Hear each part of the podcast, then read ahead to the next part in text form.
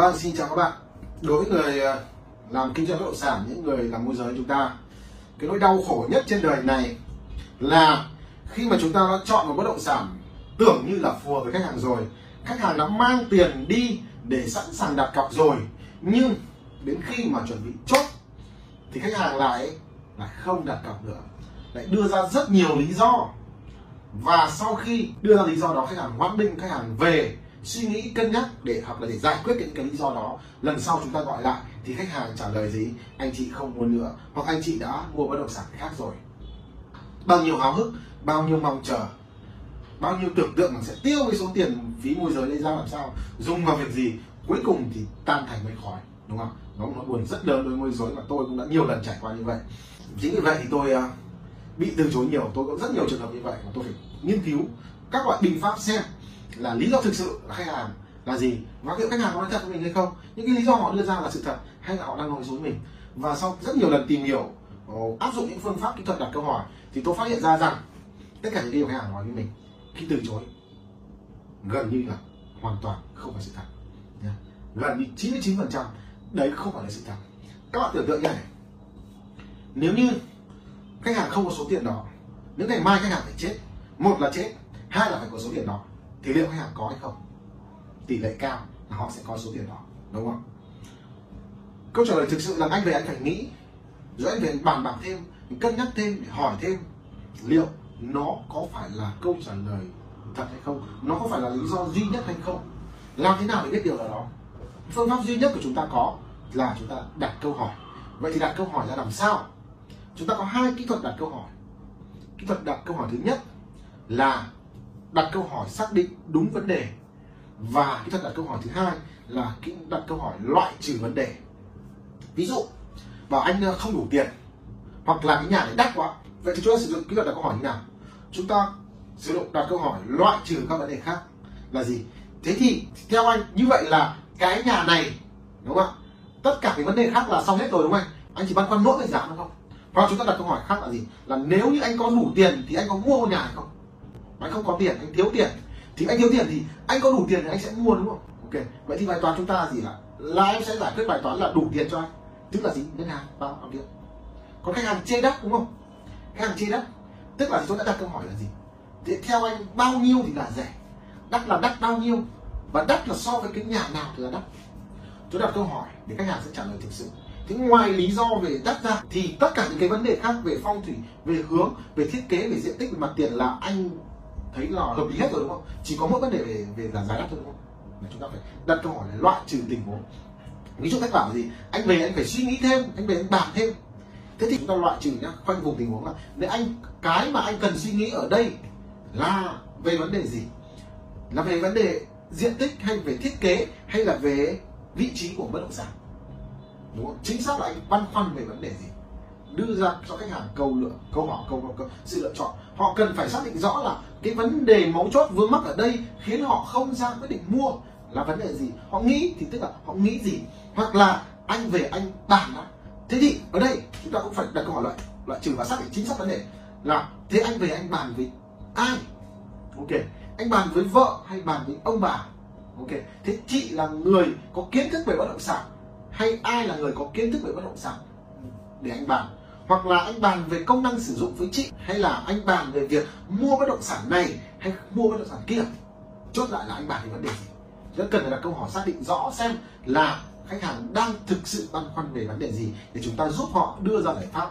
Các bạn đặt câu hỏi nhá. Đặt câu hỏi để chúng ta tìm cách đưa ra giải pháp cho họ, chứ không phải đặt câu hỏi để vặn vẹo khách hàng có nhiều người cũng rất thông minh trong việc đặt câu hỏi, nhưng họ không có suy nghĩ rằng tôi đặt câu hỏi để tôi tìm giải pháp, cùng bàn giải pháp với khách hàng, mà họ vặn vẹo khách hàng kiểu như họ muốn chứng minh rằng khách hàng đang nói dối, muốn chứng minh rằng khách hàng đang sai. Chúng ta không làm như vậy. Chúng ta hãy đặt câu hỏi bằng sự chân thành, giống như thể là chúng ta đang đi mua nhà cho anh của mình, giống như chúng ta đang đi mua nhà cho cô gì chú bác nhà mình. Đúng không ạ? Vấn đề họ là cái gì để tôi đưa ra giải pháp để hỗ trợ? Hãy luôn luôn lưu ý là khách hàng có vấn đề gì có câu từ chối gì, hãy đặt câu hỏi để khoanh vùng chính xác là họ chỉ có vấn đề đó không, còn vấn đề nào khác hay không, đúng không? Cái vấn đề đó thực sự là gì? Ví dụ bàn là bàn cái gì, đúng không ạ?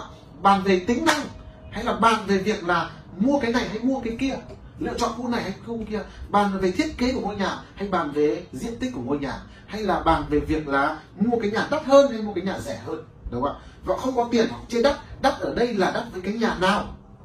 Đúng không ạ? Thực ra thì kỹ thuật xử lý từ từ chối, đơn giản chỉ là chúng ta đặt câu hỏi. Và khi đặt câu hỏi, chúng ta phải xác định rõ vấn đề khách hàng còn băn khoăn, còn chưa giải đáp được và chúng ta cùng họ giải đáp vấn đề. Cái yếu tố thứ hai, cái yếu tố thứ hai mà các bạn phải đặc biệt lưu ý khi xử lý sự từ chối là gì? Là sự kiên trì.